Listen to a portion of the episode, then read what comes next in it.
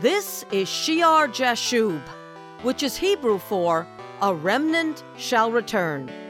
The Church of Shear Jashub Christian Tabernacle in Madison, Connecticut is blessed to bring you the next sermon in Pastor Greg Scalzo's series on heavenly authority.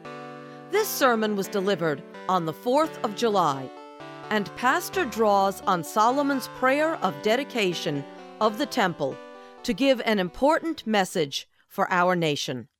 Here now is Pastor Greg Scalzo.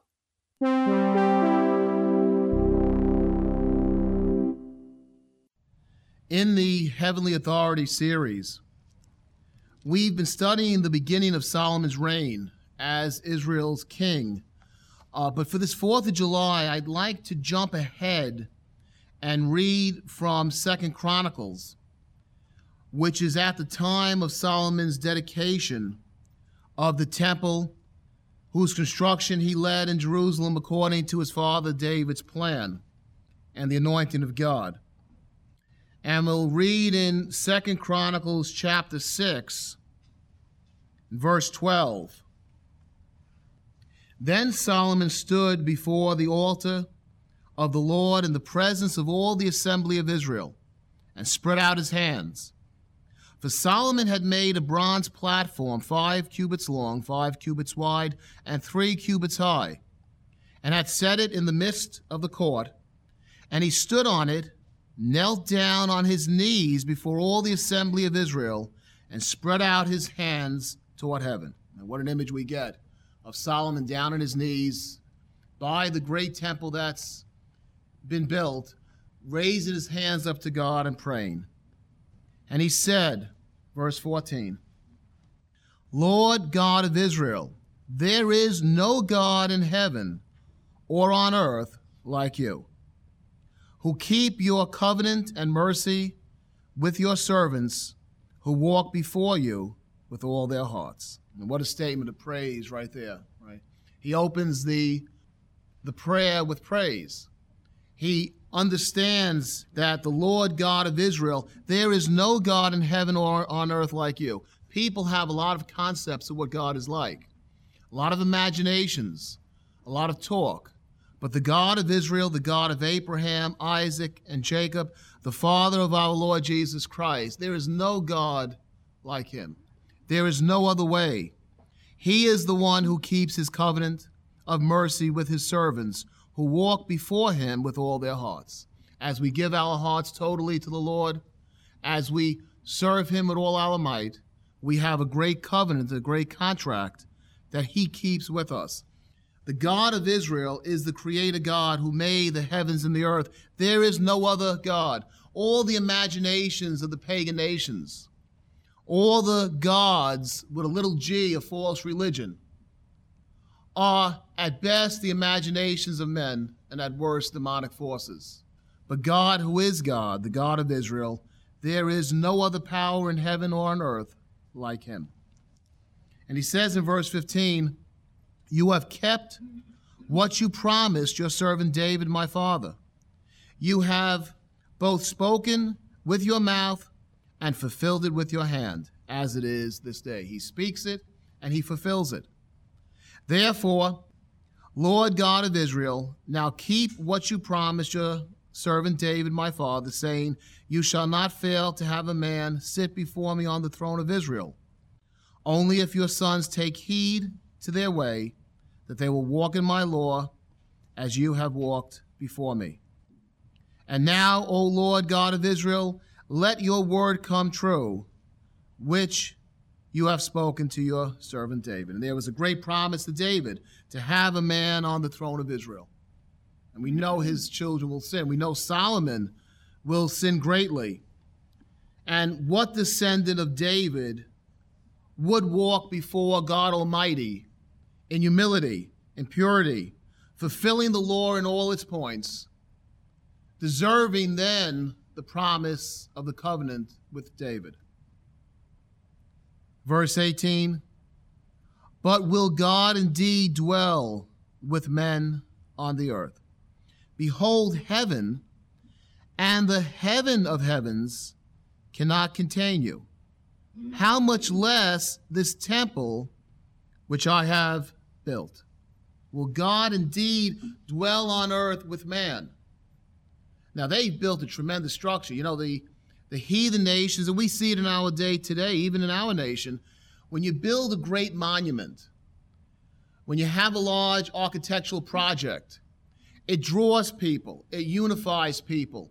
There's ideology that goes along with it. And the pagans were very attached to their temples. They felt they contained their gods in their temples, and that's why they had their idols in their temples. And a lot of religion is like that today an outward show of temple and idols making people feel comfortable in their religion by contact with man made things. But even though God has ordained that this temple be built, Solomon has clear wisdom, he has clear understanding about the buildings and the things that man makes. For he says, But will God indeed dwell with men on the earth? Remember, in the tabernacle, the Shekinah, the presence of God, would fall from heaven over the mercy seat in the most holy place. And for a time, there would be this dwelling of God with men. And now the same thing will happen for a time at the temple. And still Solomon says, But will God indeed dwell with men on the earth? Behold heaven and the heaven of heavens, the uppermost heaven.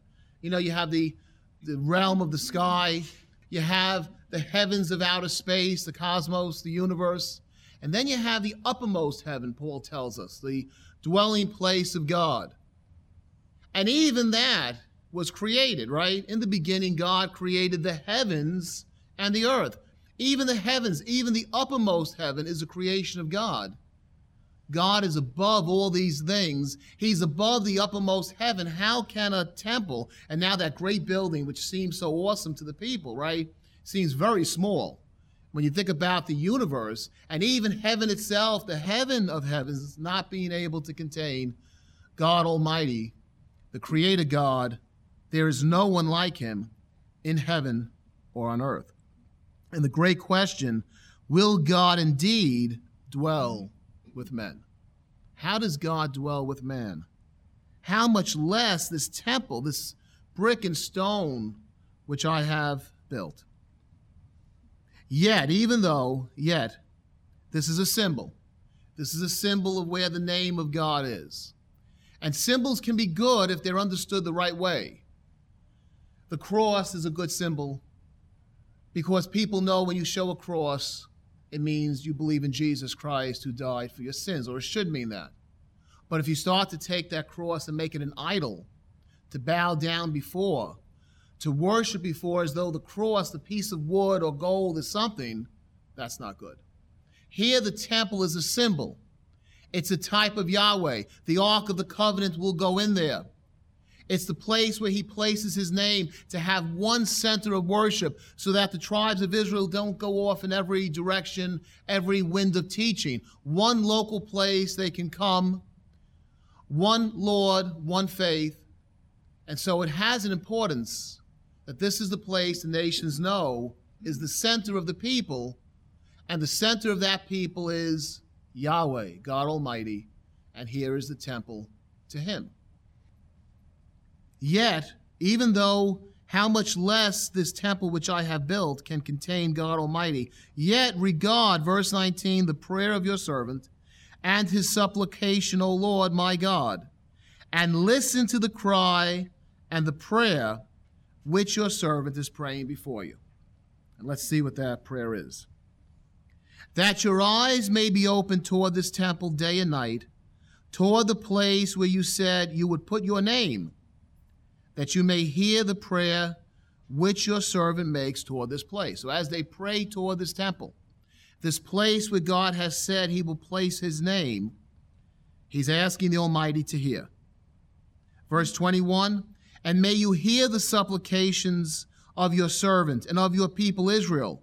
When they pray toward this place, hear from heaven your dwelling place. And when you hear, forgive.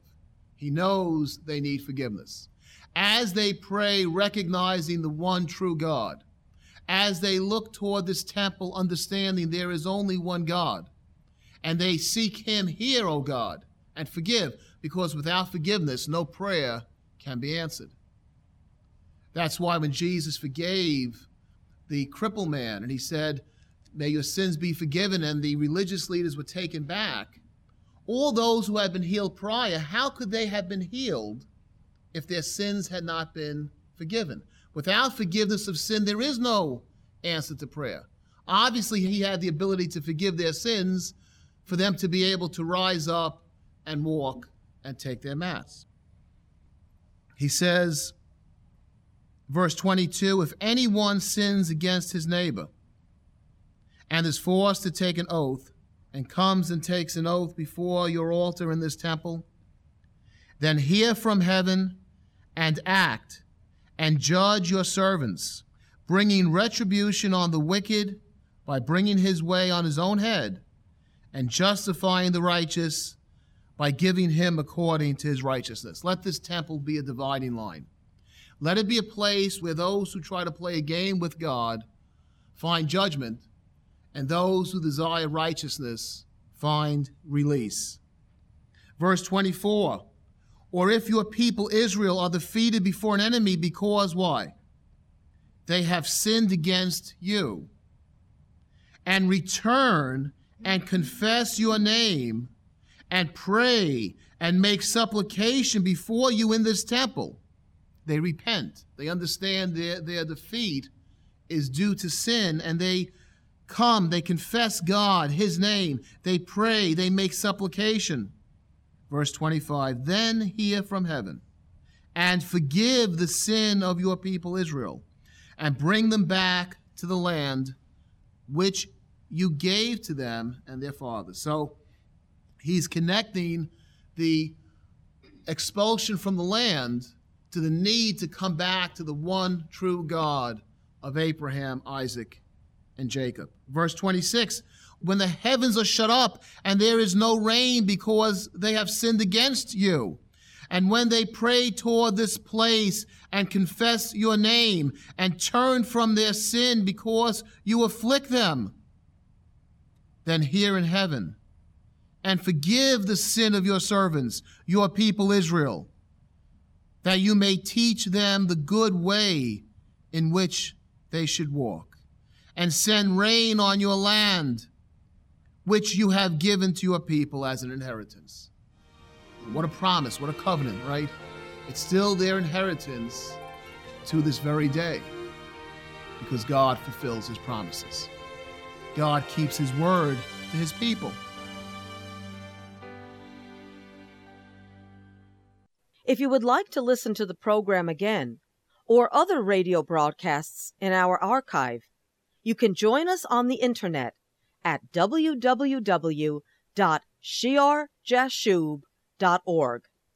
You'll also find info on our church, including our church history and articles of faith and Pastor will be adding insightful commentaries on the scriptures. Right now, there is an important article he has written on Christian responsibility, which we hope you take the time to read.